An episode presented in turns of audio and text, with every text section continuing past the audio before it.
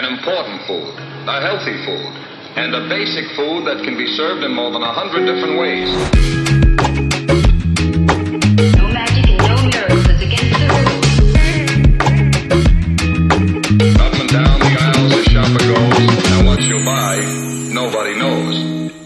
Hello and welcome to the Fat for Weight Loss Show. My name is Aaron and I am your host for today's episode. If this is your first time listening to this podcast, let me introduce myself.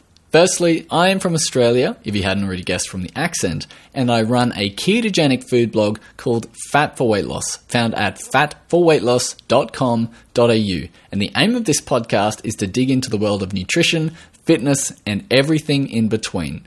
I'm a nutritional therapist and an advanced sports exercise nutritional advisor. However, I'm not a doctor, so I cannot give you any medical advice. This also applies to any guests involved in this show. Please make sure you consult your doctor before making any changes to your diet or medication. You can find me on YouTube, Facebook, and Instagram at Fat for Weight Loss for delicious keto recipes, meal plan videos, and drool-worthy food photography. So let's get right into it. In this episode, it is my pleasure to interview Debbie. Debbie is currently 52 years old and has struggled with bulimia for most of her life. And when she turned 50, she came across Dave Asprey's Bulletproof coffees, which helped her stop binging, but she wanted to look further into the ketogenic diet for body recomposition. So she started reading The Complete Guide to Fasting by Dr. Fung and Jimmy Moore and delved into all the podcasts that were available now and at the time. Once she cut out the carbs and started implementing fasting into her weekly schedule, everything fell into place. Since then, her menopausal symptoms have gone away, her tremors have diminished, and she stopped binging. She's recently been experimenting with the carnivore diet, and she's obsessed with checking her blood glucose readings, which is a great, great thing. Throughout the interview, we talk about running, doing 36-hour fasts and what it takes to build up to something like that, as well as her website, FatFueledAt50.com, along with many other things related to intuitive eating and how she can listen to her body instead of calculating macros and calories every single day. So please welcome Debbie. Debbie, how are you doing today? I'm so fantastic and I'm thrilled to be on your podcast. I can't even tell you. I didn't even sleep last night. I was so excited. That's awesome. We were talking a little bit off the podcast just before and you said, yeah, you've been so excited and you've been losing sleep over the podcast. And I remember when I did my interview for Keto for Normies, I had the exact same feeling. So I feel you. I know what it's like to be there. Yeah. Yeah, you did great on that podcast. I listened to them too, and that was a great interview. Yeah, they Matt and Meg are great. Yeah, and they do some wonderful interviews on their podcast. I like to start these podcasts with a tiny little bit of an icebreaker, and not necessarily that everyone needs an icebreaker because it's more just a little bit of a backstory, a little bit of a funny story, or something that people may not know about you, and so you were saying that you were doing some Maffetone training, and then you ran a half marathon recently. Yeah. Could you tell us a little bit of your experience behind the training and also doing the race? Well, yeah. So I started keto in June of 2017, so it was about a year, and I discovered Primal Endurance training. And I got so excited listening to Brad Kearns' podcast and Maffetone training. I'm like, this is so easy. Like, I can get my heart rate to 128. That's like walking, jogging. So what did I do before I even really listened to too many of the podcasts? I signed up for my first half marathon.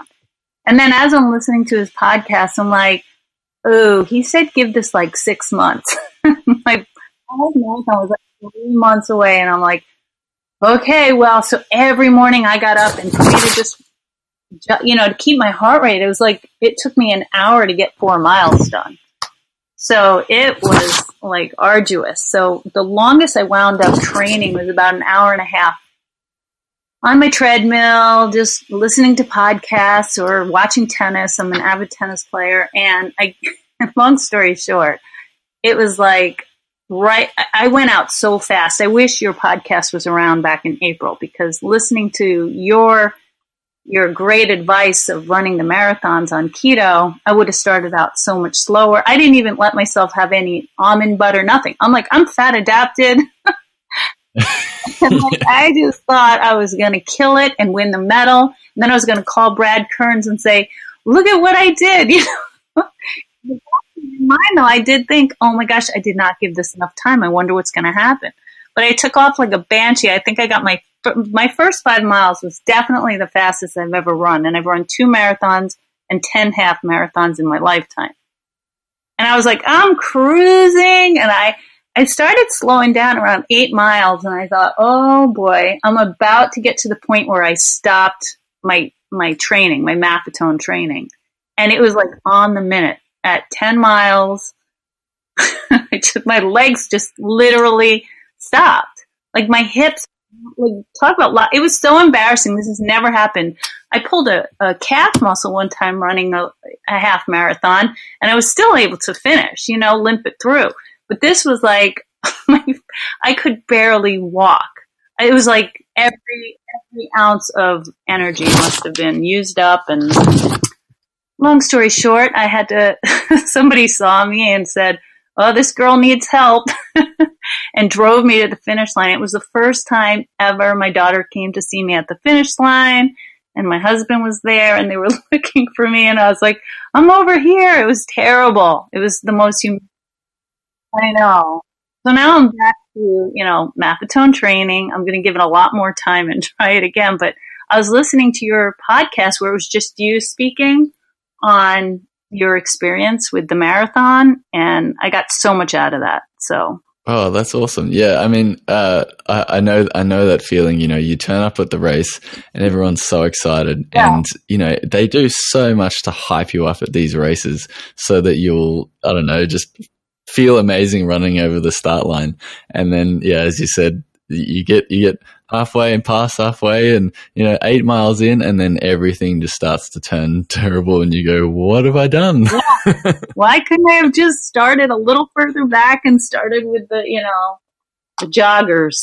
Oh, Yep. No, I totally feel that. So Debbie, for anyone who doesn't know you and what you do, can you give us a little bit of a background about a little bit more about you, and then I guess what you're currently doing at the moment as well? Oh yeah, I'm excited too. So I'm 52 years young, I like to say. I have 2 kids, 21 and 18, and so this year I'm going to be an empty nester in August.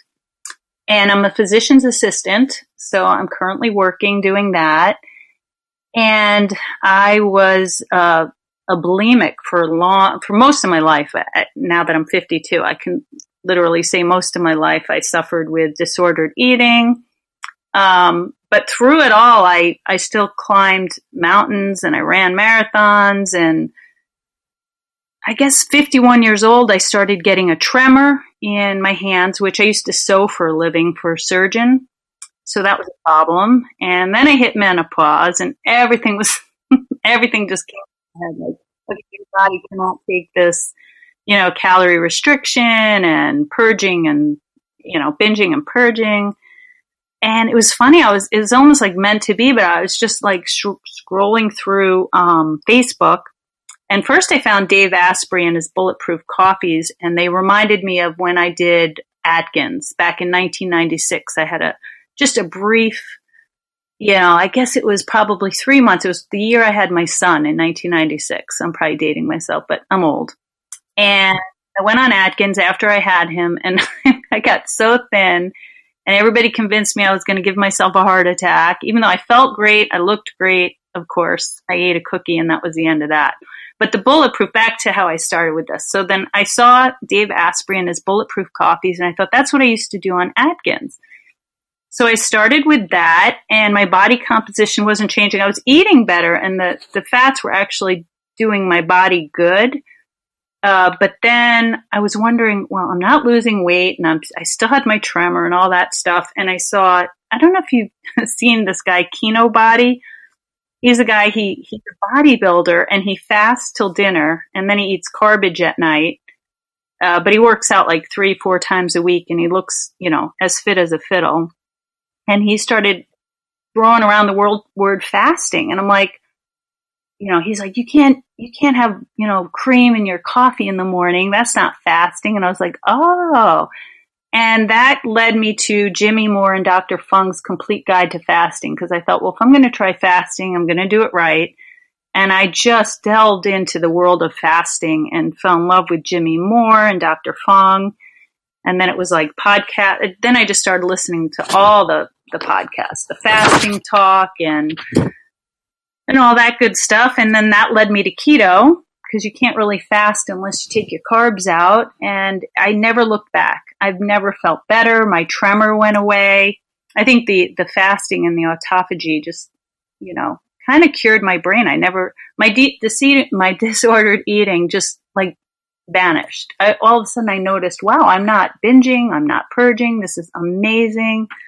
And now I'm just trying to spread the word, because I feel great. And it's like freedom from food. You know, I was in the era where fat phobia and calorie counting. And now I went from that to intuitive eating and satiating foods. And I just want to help everybody else feel as good as I do. That's very, very interesting that you say that you went from, you know, being quite restrictive into something now that is very freeing and something that you don't have to count calories or macros and really listening to what your body actually needs. So what was the motivation for you to actually start the ketogenic diet? Was it simply fasting and trying to fix those health issues that you were sort of struggling with, you know, or was it that was there anything else at play when you first started the ketogenic diet? And did you go low carb first and then keto, or was it a little bit of a playing ground? Ass backwards. No, so my motivation was definitely body composition. I've always been fit. I've always been lean. Of course, doing it the wrong way, starving myself. But you know, I think something happens when you turn 50 and your body just says no more. And so I didn't like my body composition. I had fat pockets in my legs where I never had it before, and that little tummy roll. So it was vanity that started me looking into what on earth can I do? I didn't realize about the autophagy and trying to cure menopause and that was all a happy coincidence. It was when I saw Kino Body, I'm like, look at him, he's lean. And it made sense. Like the science just made sense. If you don't eat all day and then you just have your calories at night, you're satiated. So it started like that. So I actually suffered through fasting all day until dinner, and then I kind of was counting the calories like he did, and I thought, this isn't working. But again, when I got the book, you know, the Complete Guide to Fasting, and I read Dr. Fung and Jimmy Moore's words about, you know, just how hormonal, you know, insulin works and the control of all that by not eating. I thought, wow, my insulin is down. So now I'm burning fat. And of course, all women want to be fat burners. So then that led me into keto. I'm like, I want to keep my insulin down so I could stay on the train of fat burning. And I just started feeling better and better. And I enjoy, you know, all the foods, bacon and eggs. I was like, oh my gosh, this is heaven. So I don't have to fast every day. You know, I can eat bacon and eggs for breakfast on one day, and then, you know. And that's how the intuitive eating started too, realizing each day could be a little different. But when I did, and it's funny too, because before I was really into keto, I was trying those extended fasts, and I actually made it to 36 hours. And then my second attempt was 42. And I was just so proud of myself. But the more I got fat adapted and into the ketogenic diet, it just became easier and easier. And then with the salt supplements and everything, you know, just listening to all the podcasts just made it easier and easier to fast.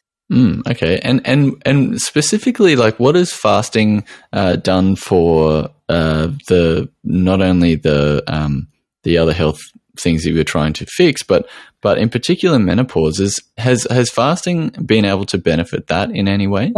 Yes. Like, I was starting to have hot flashes on a daily basis, and I can't really remember the last time I had a hot flash.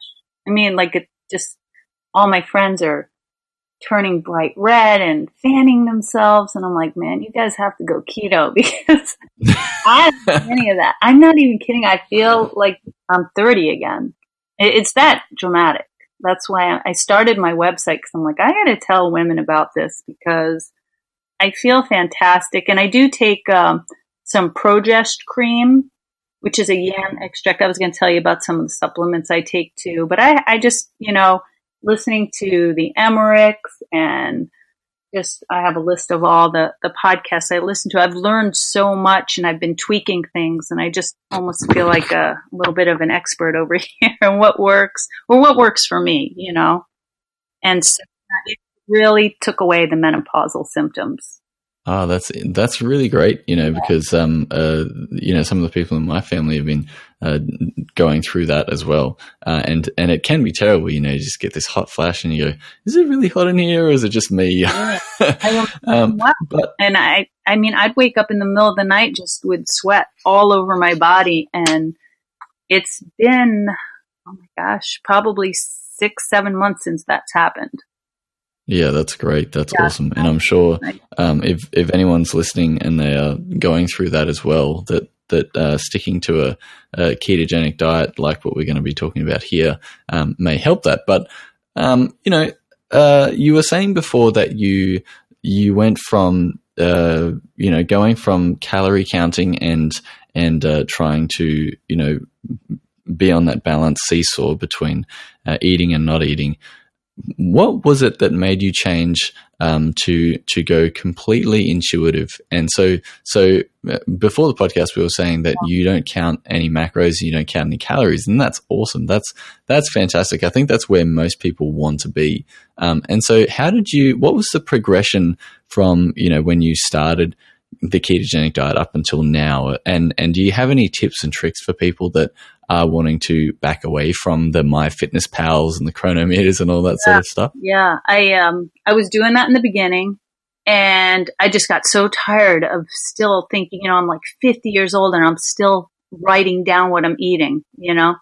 And I just basically stopped. The keto and the fasting has given me so much more control over what I put in my mouth. I'm never starving. Like, you know, when you calorie restrict, it's like that next meal you almost have to weigh out or you're going to eat the whole refrigerator. So now that I'm more in control, I put the protein on the plate first, and, you know, I add a little bit of fat, really just to make the protein more, you know, tolerable or more enjoyable, I should say, because it's good straight up too. But and then it just, I realized one day, oh my gosh, I don't need to put this in. I don't care how many calories I had, because I'm going to, either because I was going to fast either the next day, you know, and I just stopped keeping track, and I just started listening to my body, and I just looked so much better and felt so much better. I'm like, I really don't need to be calculating. I know what a normal portion looks like. And that might also be just from years of dieting. You know what a good portion of protein is, and some vegetables and some fats. And then I just stopped putting it into, I think I was using MyFitnessPal. I just stopped, and I never looked back. And I just, what I'm in the mood for, you know, I'll start thinking about, like, I go to work. I usually don't eat until maybe 1-2 o'clock in the afternoon. Sometimes I start off with like a light bulletproof coffee. And when I say that, I mean 2 tablespoons of heavy whipping cream and a teaspoon of MCT oil. And I don't have that till 1-2 o'clock. And then that kind of just, I just enjoy that so much. And then I could start, maybe an hour or two later, I start thinking, what do I want for dinner? And I go by that, you know, if I feel like the juicy hamburgers that are always available, I'll have that with some, you know, a little bit of cheese. And I even stopped with the vegetables so much because I just didn't want them. And I thought, well, there's a lot of carnivores out there doing just fine. I don't need my vegetables. And I'm sure some of the people listening might be like, but you need your vegetables. But I'm more on the page of, I get what I need from the proteins I'm eating. Yeah, interesting. Yeah, and the carnivore diet is something that a lot of people have been adapting, and I guess it's not really a one size fits all. I think sometimes for people, you know, you can if it feels right, then definitely. But I know a lot of people who say they can't do it because they just love veggies too much. And by the sounds of it, you sort of naturally fell into it. It wasn't anything that was pushed on. It wasn't. I'm not going to eat vegetables because I'm going to be carnivore. It was literally Well, cauliflower is just never been my thing, you know, and it was and I was making myself eat it because I heard, oh, that's a great vehicle for your butter. And then I was like, you know, listening to Maria Emmerich and how the fat flux works. I'm like, well, I don't need all the butter, you know, I can eat butter, but I don't need, you know, to add fats just to add fats. But when I was adding the fats just to add the fats, the cauliflower would just tear up my stomach. And so I did tend to just naturally veer away from the vegetables. It just happened intuitively. Yeah, interesting. Yeah, you know, they recently did a biopsy on a very old human being that they basically pulled apart their stomach. Right. and you know, in there they saw a lot of protein and a lot of animal fat in there, and very little traces of vegetable matter or anything. So it's interesting that we've been doing it for so long. You know, it sort of seems it seems right for a lot of people. So that's really interesting. And I guess, like, how does that tie into the intuitive eating for you? Because what my partner does that I'm not very good at is that I can eat for a certain amount, or I'll eat something, and I can't actually tell that it's doing me any wrong up until I have too much of it, like way too much of it, like 3 or 4 days in a row of it, and I go, I probably didn't. That just isn't sitting well for me. Whereas my partner would have gone, oh no. Straight after that meal, she can definitely tell that something is not right. How did you go from you know, being the intuitive eating, and how has that freed you up in terms of not having to listen to other people and what they tell you to do, and finding your own path throughout that, and searching for foods that you really enjoy and find help you on your journey? Yeah, well, I'm lucky in that. You know, my kids are grown, so it's not like I don't have sit down meals with my family, as terrible as that sounds. But my son's off to college and he didn't come home this summer because he's working. And then my daughter, just her schedule's so busy. So it was really me. My husband eats crazy. I mean, he's a carb loving fool. He drinks beers every night. He thinks I'm absolutely crazy. And so, but he's very supportive on the same. He's like, oh, you're not eating today? Okay. I won't eat dinner in front of you. Like, he's super supportive, as badly as I want to get him on board, because he's super unhealthy. And that's like a whole other topic. You know, I would love somebody to just tell me how to get him on board. So I'm just living by example. But for me, I didn't have to explain it to anybody. I just talked to myself and say, okay, Deb, what are you in the mood for dinner? I'd make it, eat it, and then, you know, a couple times I'd have the vegetables in the beginning. Now I'm so intuitive, I don't force myself to have the vegetables. But in the beginning, I used a lot of help, and they didn't sit right with me after like a couple of bites. I was just not enjoying them like I was. And I'm like, well, if I'm not enjoying them and I don't have to eat all the fat, then I don't need this cauliflower. And so I just started just listening to my inner voice, basically, and what my body was telling me I was in the mood for. And it's really, if you really just kind of listen, I don't know if it's watching all that Oprah back in the 80s, you know, listening to that inner voice, it never, ever steers you wrong. And so... and just listening to all the podcasts. And I love Leanne Vogel, and I love Shawn Mynar, and I know they love their vegetables. But for me, I heard one of the podcasts, even Shawn Mynar said, at 50, you're like a dude. You know, my hormones are not, I don't have to worry about my cycles. I don't have to worry about, you know, or how did I get on that? I'm very intuitive with that. I listen to that inner voice that tells me what I want to eat, and I'm so excited that I'm not binging anymore. So I eat what I feel like eating, and then I stop. And then I'm satiated. And sometimes I do have a little sweet dessert still. You know, I'm not a complete carnivore, although I could be if I set my mind to it, but there's no reason for it. You know, if I'm in the mood for one of your delicious recipes or Keto Connect's delicious recipes, I have a couple of bites of sweet. Because even keto, sometimes you just want something sweet. Yeah, I think that sweetness is hard to kick for a lot of people, but sometimes it is just nice to have something on the side. That I have to portion out, because I'll do what you do and I'll just eat way too much of it and realize an hour later, like, okay, that was Oops. So that's what happened to us females too. But I learned to just portion that out. Right.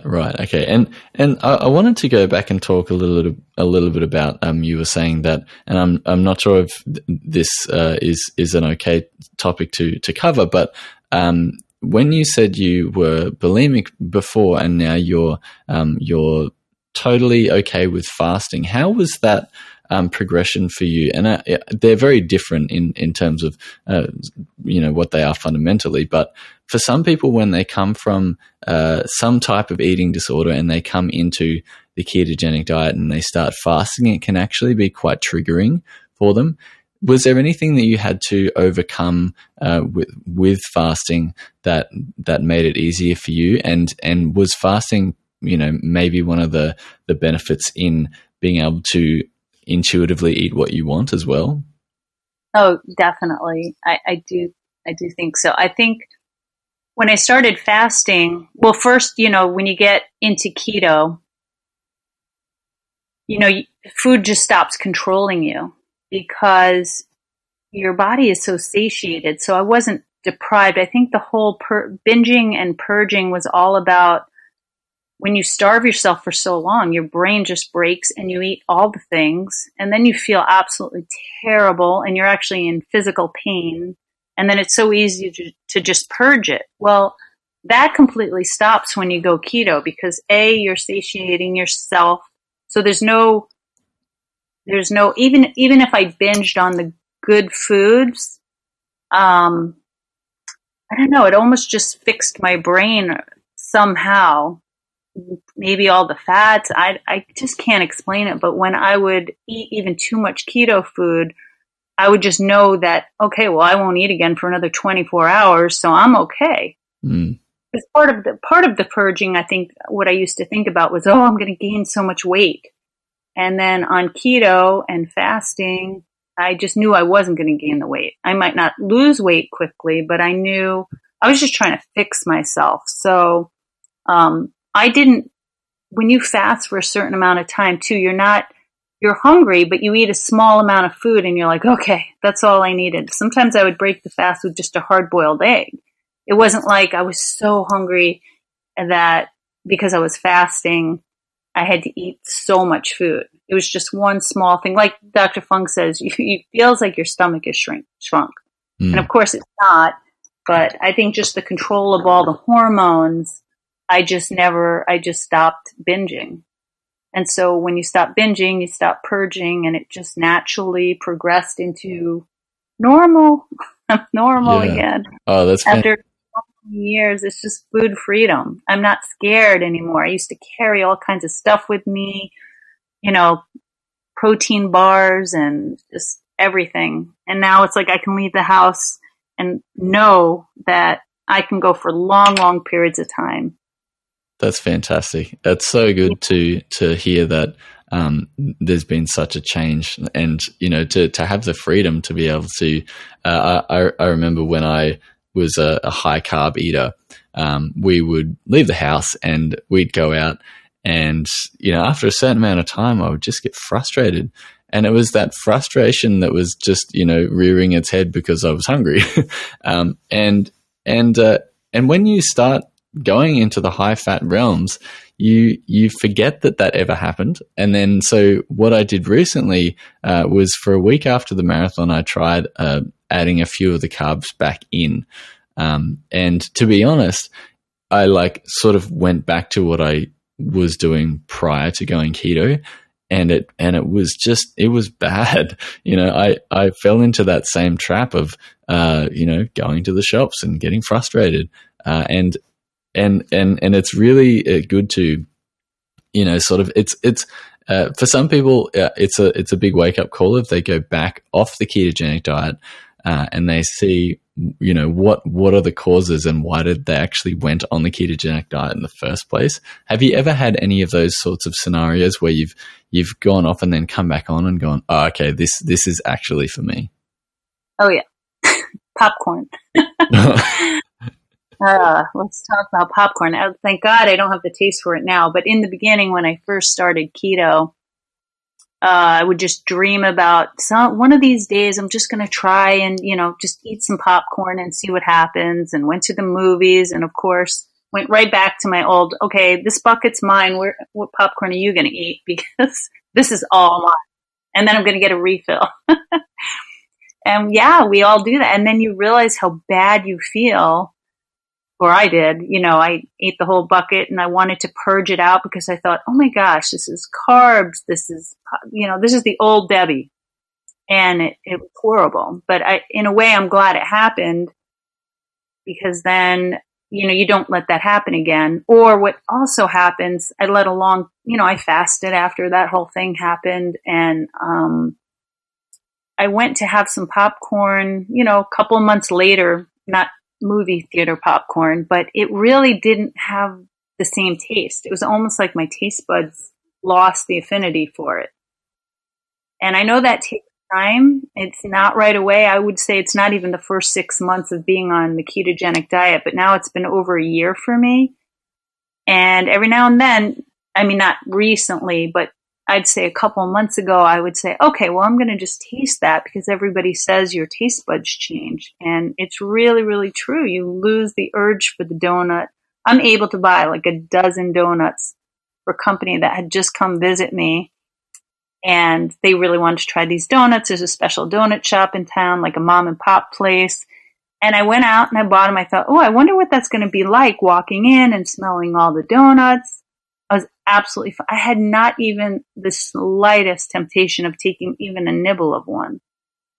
So I don't know if that's me or if that's keto magic or what the story is, but yeah, in the beginning, I think it's important, like you said, like if you break it, not to panic, not to worry about it, just get back on the horse as soon as you can. And for me, I think you feel so much better without the carbs that you know, I just don't see any reason to have carbs again. Yeah, a lot of people have that realization because, you know, the carbs were controlling their life. And if they can pull away from that and start eating more intuitively and mix in a little bit of fasting with that, then it can all go really, really well. And so I'm interested to know about the fasting and the types of fasting that you do.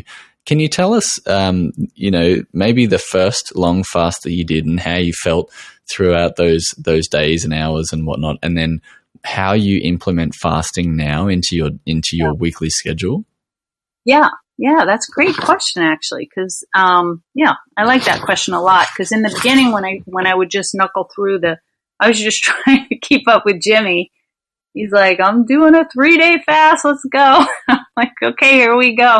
It was probably a little early for me to do that, so I must say it, they were not easy times, but I would listen to Megan Ramos.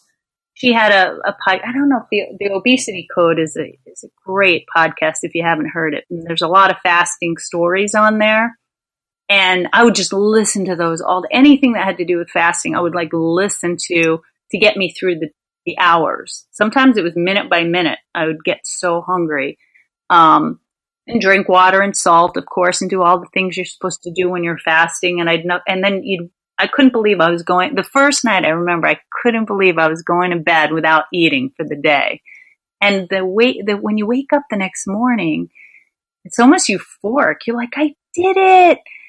And then it's easy in the morning. And then you have your rough patches in the afternoon where you're like, okay, just get me through this next hour. And again, salt.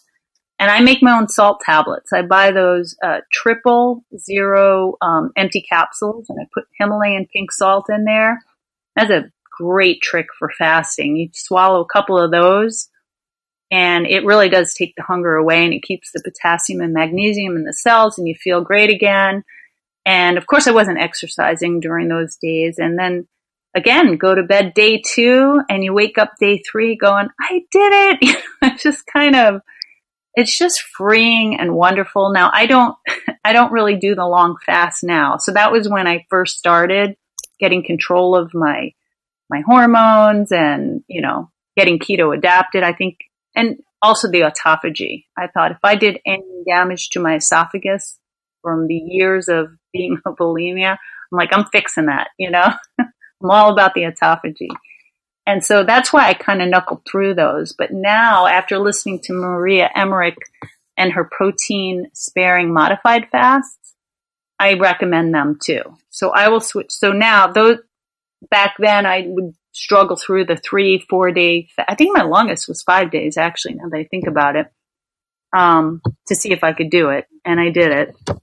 But now I really like the idea of just the protein-sparing modified fast, where it's you're allowed 100 grams of protein a day and about 35 grams of fat and as low carbs as you can. So her theory is that just starts fat loss again if you're having a stall.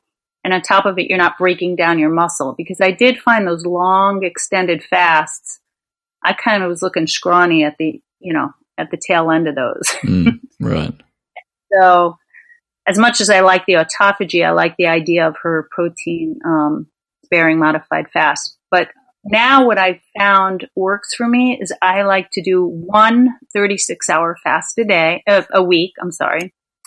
And one protein sparing modified fast a week.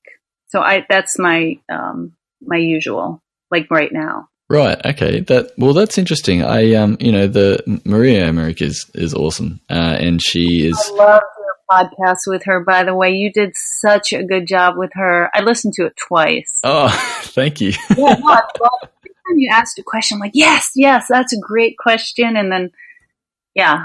It was interesting too. When you asked her about the music and stuff, I'm like, she's a nerd like I am. Yeah. So for anyone who's listening and is not quite sure what we're talking about episode 5 with Maria Emmerich, and she has some really, really interesting topics around as you were saying before, these protein-sparing modified fasts. So I wanted to ask you in particular, and this is this a hard and fast rule for most people to have 100 grams of protein and 35 grams of fat, or is that a macro depending on, you know, how tall you are or how large you are or thin you are? Is it a macro depending on your calories, or is it those particular numbers and then that will kickstart you back into the fat burning zone? Yeah, that's when you look on her website, Keto Adapt, it's actually keto-adapted.com. Yep. I think you have to join. I joined because I get so much information from her. And basically that's what they recommend for everybody is just shoot for 100 grams because it's just something you do one or two times a week. Mm-hmm. And that's only if you're in a stall. So, cause you know, she just intermittent fasts and has her, you know, 2 meals. But if you're having a stall and you're having a really hard time, that's kind of their steadfast rule.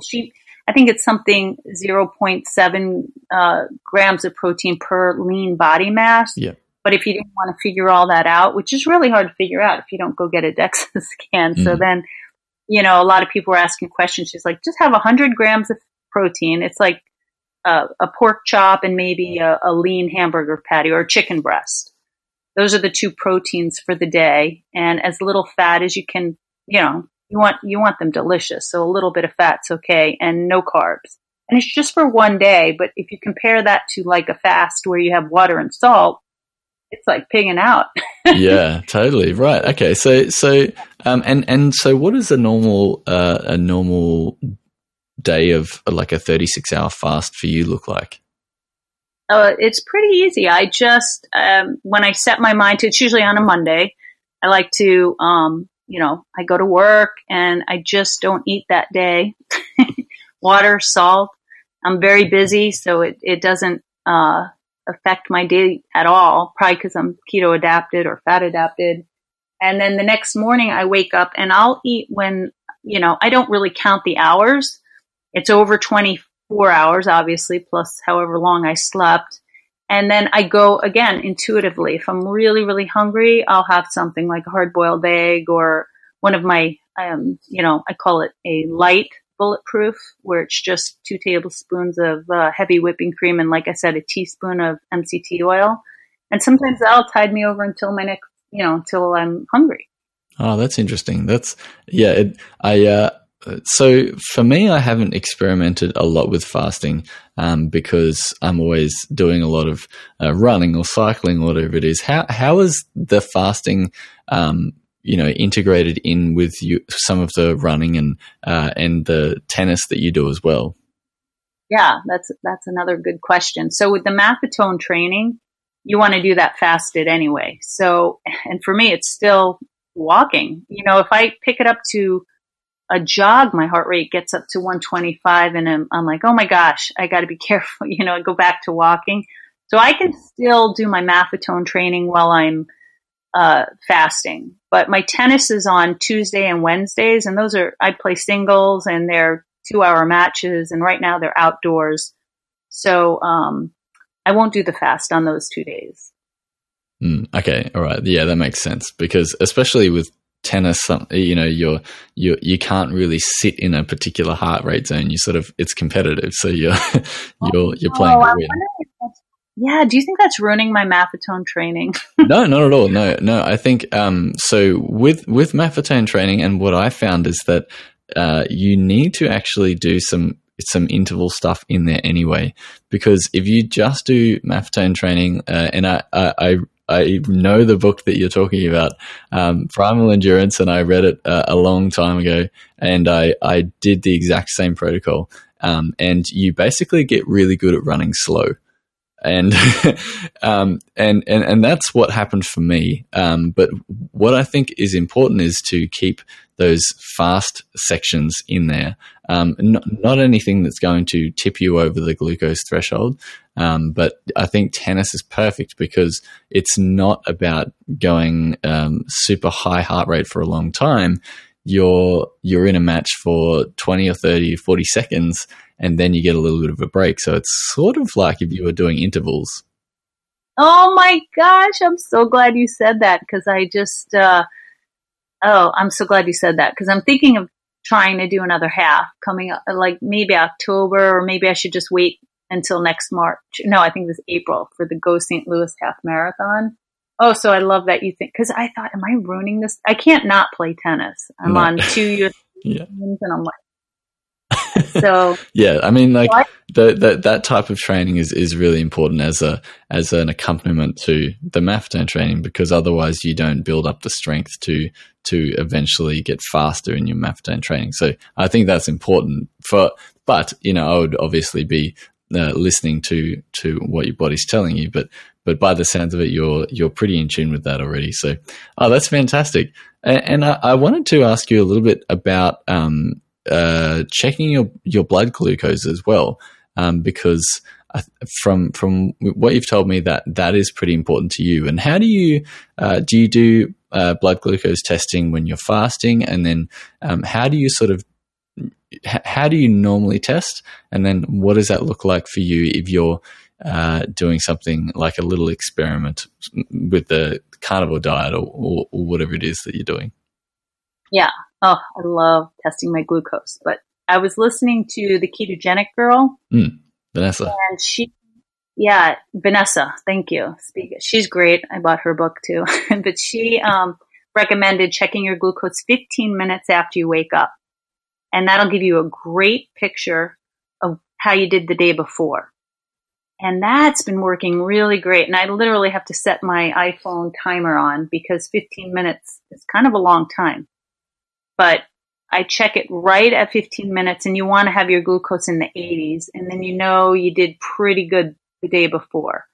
So I test every morning 15 minutes after my feet hit the floor. Not after your eyes open or if you're still in bed. It's once your feet hit the floor and you're up, You put your timer on, 15 minutes later, boom. Okay. And then, yeah.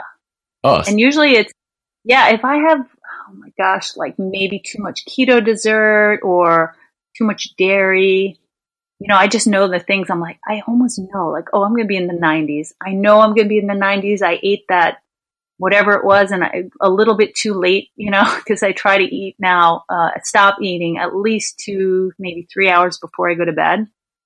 And so I just know, and it's really accurate. Like if I have something, just a little too much of my cookie dough, which I can't wait to tell you that recipe later, but usually affects my glucose 15 minutes after I wake up. And then another general rule is about 2 hours postprandial after, you know, you eat, you wait 2 hours and then you can test to see if you're in the low 90s is kind of, okay, that meal was okay.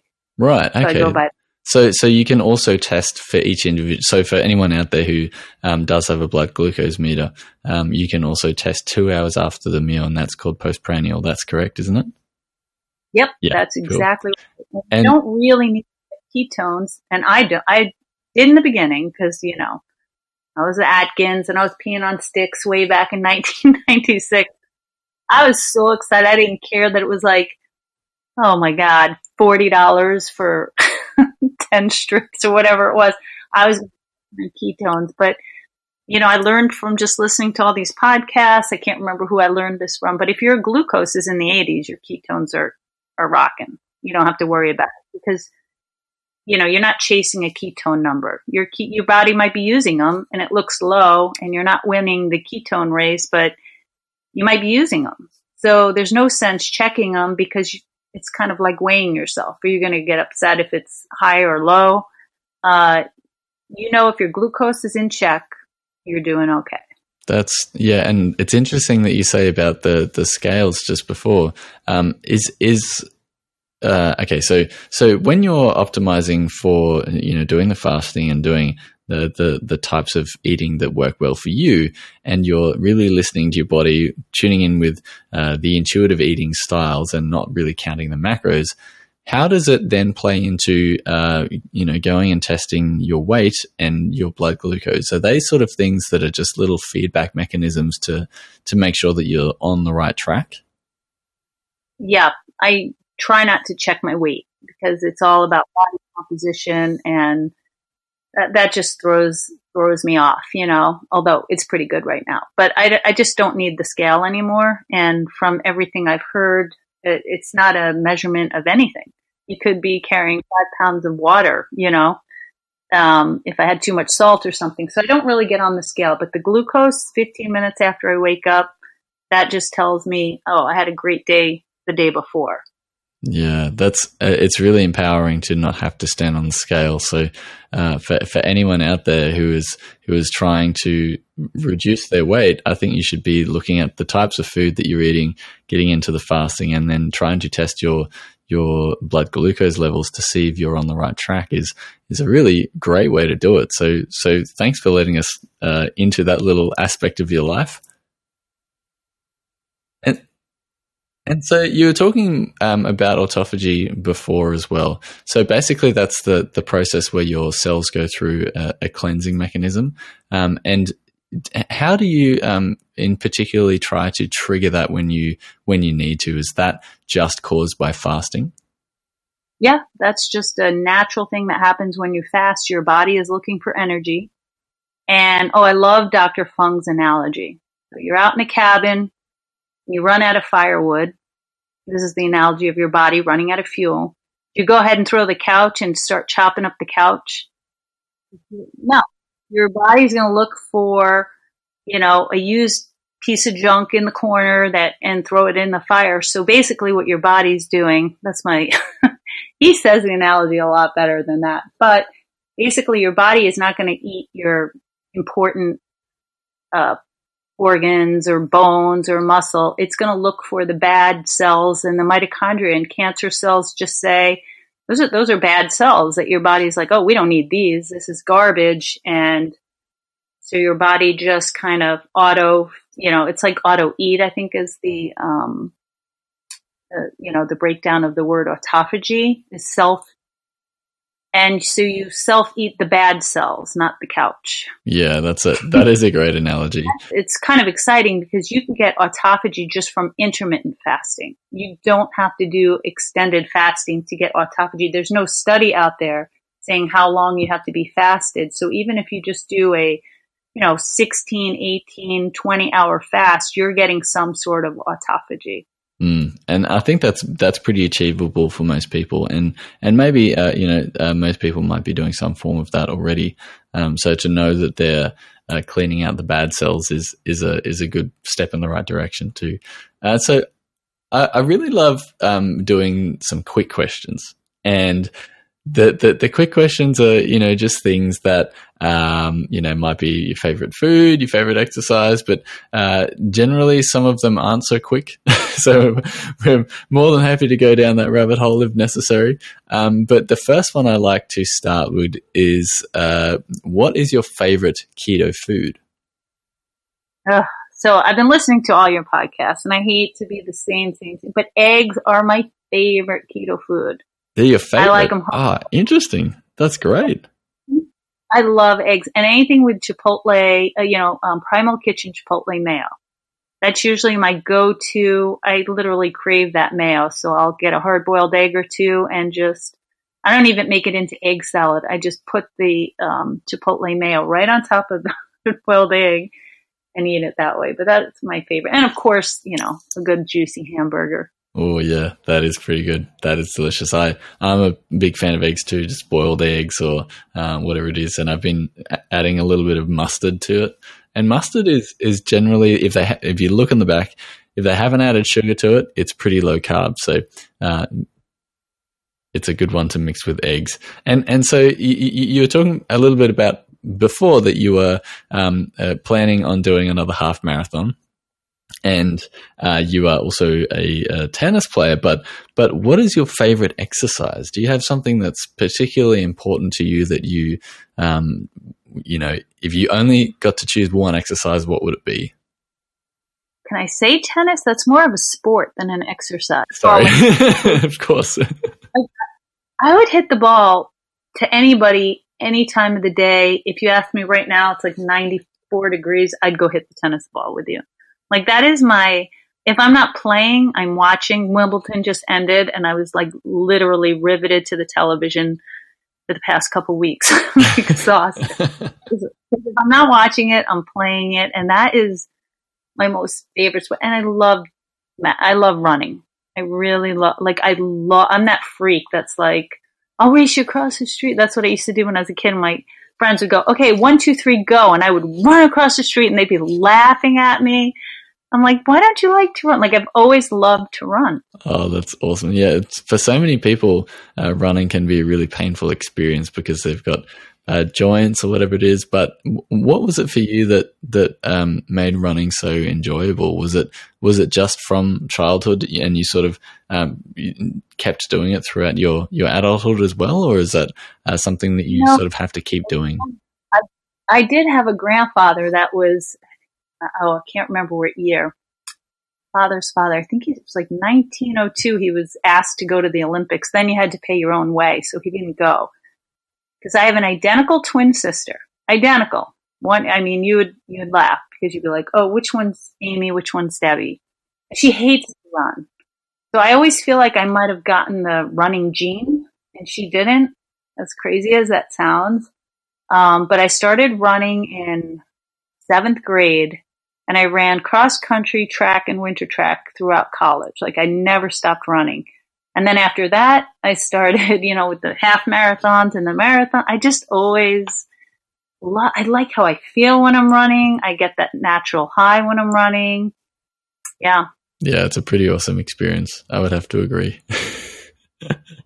And in contrast to your favorite keto food, what is your least favorite keto food? Ugh, I'd say cauliflower. Yeah. Not a big fan. Everybody in keto loves their cauliflower. And I'm like, ew, I don't like the texture. I've tried. Oh, what's funny too is I used to hate Brussels sprouts like you until I learned to grill them crispy. that's the only way I'll eat Brussels sprouts also. So I'd say Brussels sprouts and cauliflower, unless I can cook those Brussels sprouts till they're like chips. Yeah, they're so much better that way, aren't they? They're sort of, I guess, a little bit like kale chips. But yeah, I never was a big fan of Brussels sprouts right up until that point. I just hate cauliflower. I hate it raw. I hate it cooked. I hate it mushed. Even with butter, I just ugh. And it's everywhere in the keto world, isn't it? Like there's cauliflower pizzas, and you just go, nope. Yep.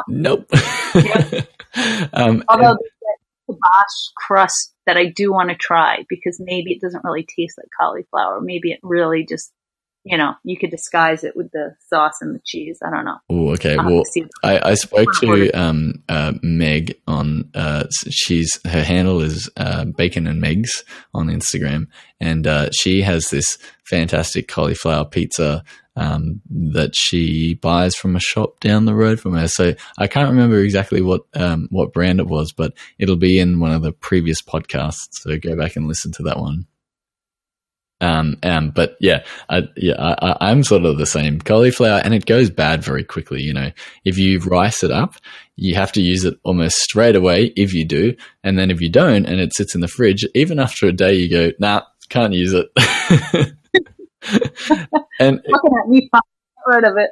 Yeah. So in contrast to your, you know, the tennis and the running that you enjoy so much, is there anything that you really don't enjoy about exercise? Yeah, and I hate to say it out loud. Maybe somebody will reach out to me and help me with this one, but I hate lifting weights. And I know how good it is for you. And I actually did a bodybuilding show in the bikini division. This is before keto. I wish I could do it now. But I suffered through lifting for this show. And you could tell that, I mean, I got super scrawny. I wasn't even muscly because I hate lifting weights.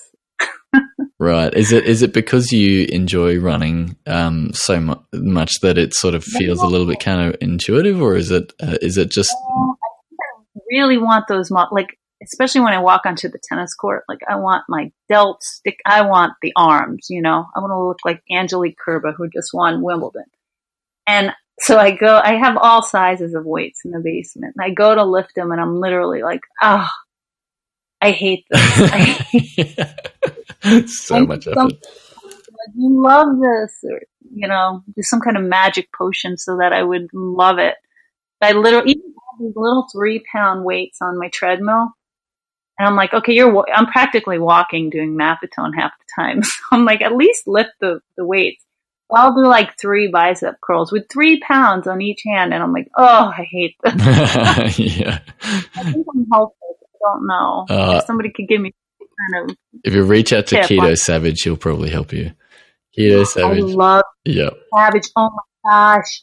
He just got engaged to his love. Oh my God. Yeah. Those two are. I did an interview with Crystal a few weeks back, and so that'll be coming out soon.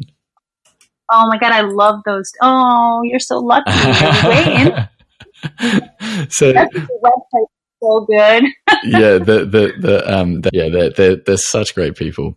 They are motivated to do it every single day. Okay. And do you have any books or videos that have recently inspired you? For anyone who's listening out there who's just really keen to download an audiobook or buy a new book or something like that, or is there any books or videos? Oh, yeah. The best book to download is You Are a Badass by Jen Sincero, Sincero. You Are a Badass. I listened to it at least 3 times now. I haven't listened to it recently, but it's a great Audible book. Yeah. That's awesome. I'll have to download it because I feel like I need to be more of a badass sometimes. Yeah. Exactly. I need to.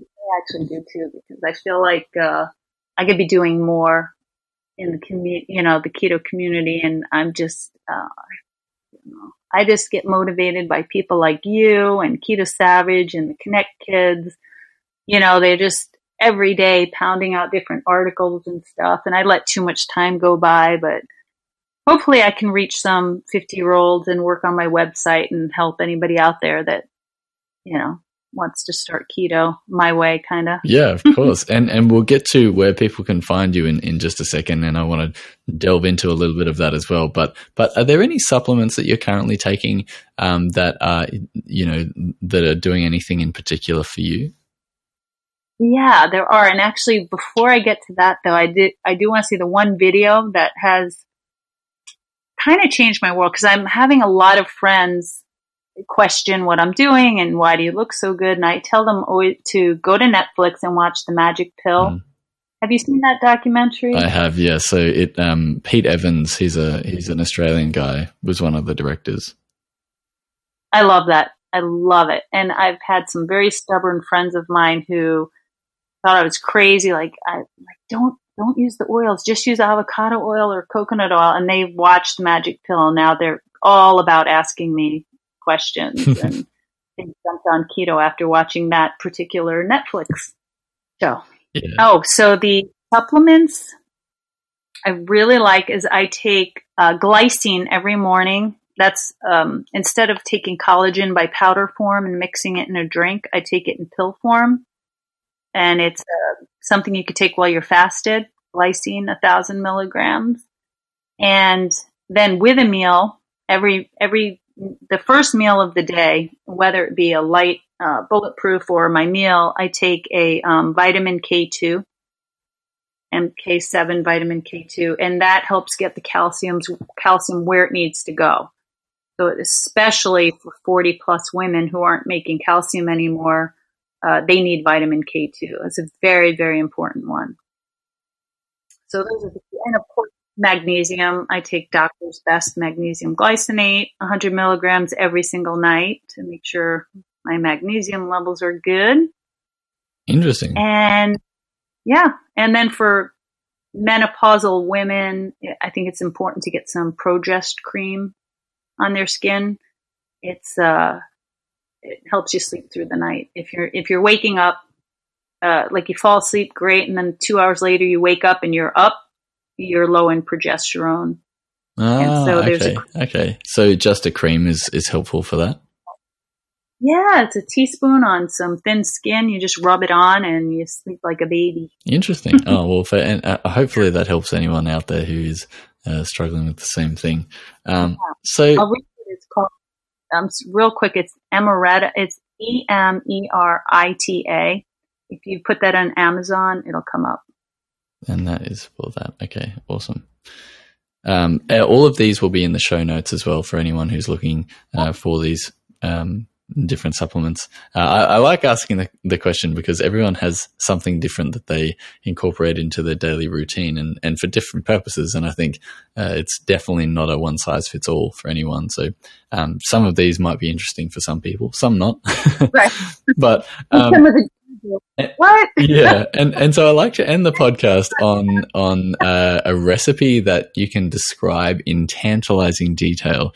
Do you have a recipe that you might be able to do that for us? I have two, because one is sweet and one is savory. Ooh, good idea. And I try to keep them in the refrigerator at all times in case I'm in the mood for something savory or something sweet. So this cookie dough, I'm going to tantalize first. It's like real cookie dough, and this is the one I have to portion out. You know, I take a small ice cream scooper, and that's all I'll let. But it's enough. Like, it, trust me, if you eat it slowly and let it melt on your tongue, it's just like the real thing. And it's 8 ounces of cream. Do you want the recipe, or do you want me to give that to you later and you could put it in the show notes? Oh, no, you can. Yeah, say the recipe. That's great. It'll be in the show notes as well. I'll write it down as you go. It's so easy. There are so many out there, but I tweaked this one. It is so perfect. So this one I can take claim for, because I really did. It's 8 ounces of cream cheese, so a block of cream cheese. And it's so easy to remember because it's 8 tablespoons of butter, all at room temperature. And you combine those two. Yeah, cream cheese and butter. It's starting off good. Then you add a half a cup of monk fruit granular sugar. And also add about 1/4 cup of Swerve. Those two combined do something to this cream cheese. The granular, it's like getting chunks of sugar when you use the granular monk fruit. And then the Swerve just gets it thick and beautiful. And then I put in a teaspoon of vanilla. And the secret ingredient that I found is a half a cup of peanut flour.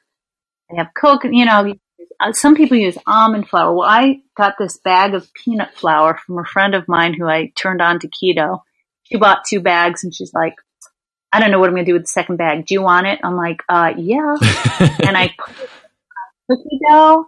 And so it's like a peanut butter. Oh, and then, of course, you add the Lily's chocolate chips. And you could add, if the consistency isn't perfect, sometimes I add a splash of heavy whipping cream. And you mix that up and put that in the fridge, and you'll thank me forevermore because it is that delicious. You have to make it. It's unbelievable. It just does it for me. And then the savory one is also pretty easy. But you take this one I got from some wonderful website. I tweaked it a little. I'll tell you where I tweaked it. So it's a block of cream cheese. It calls for a cup of mayo, which I use. The cup of mayo, I always use the Primal Kitchen.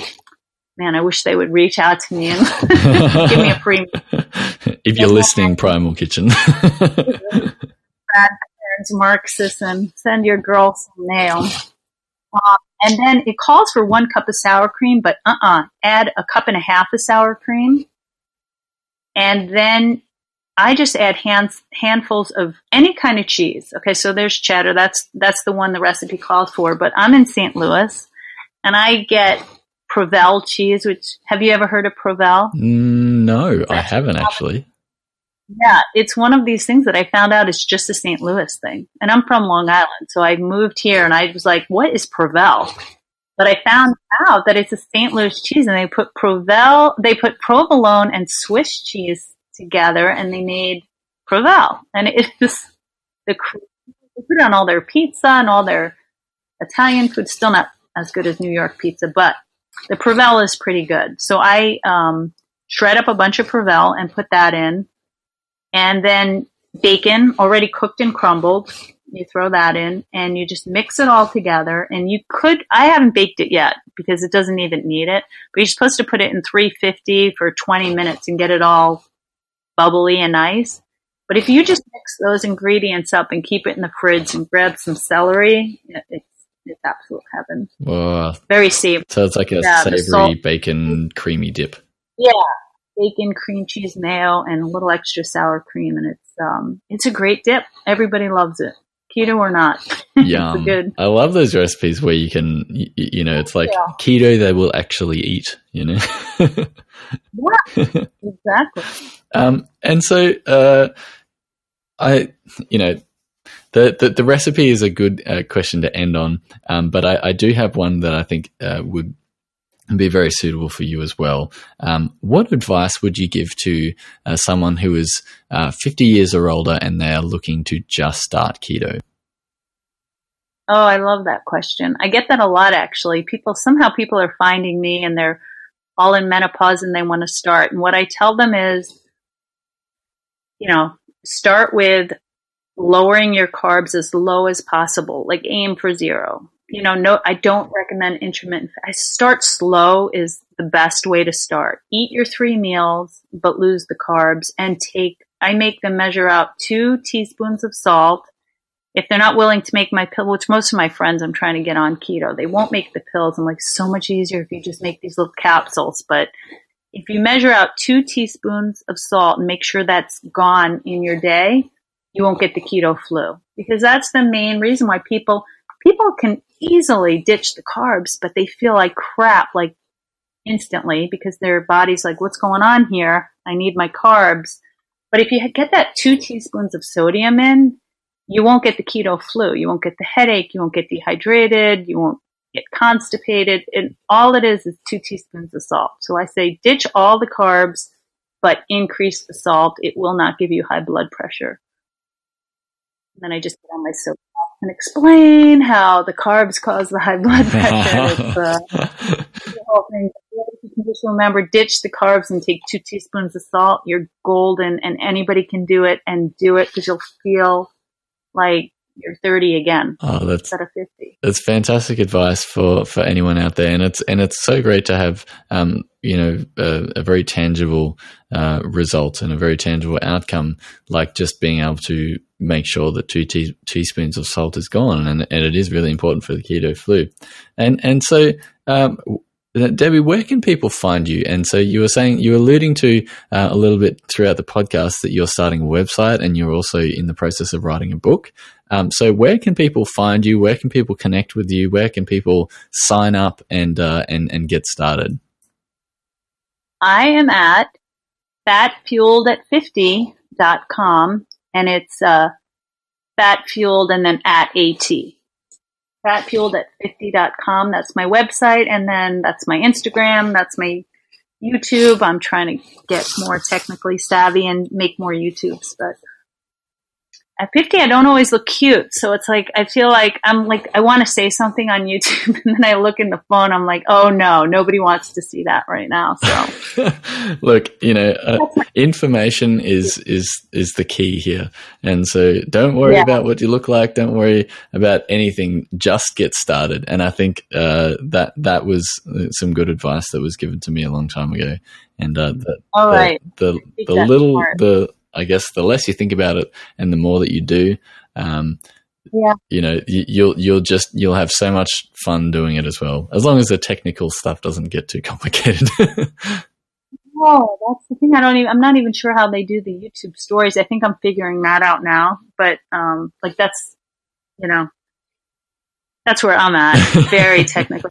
Well, if now I'm like, how is he going to get a hold of me? Like, what's going to happen?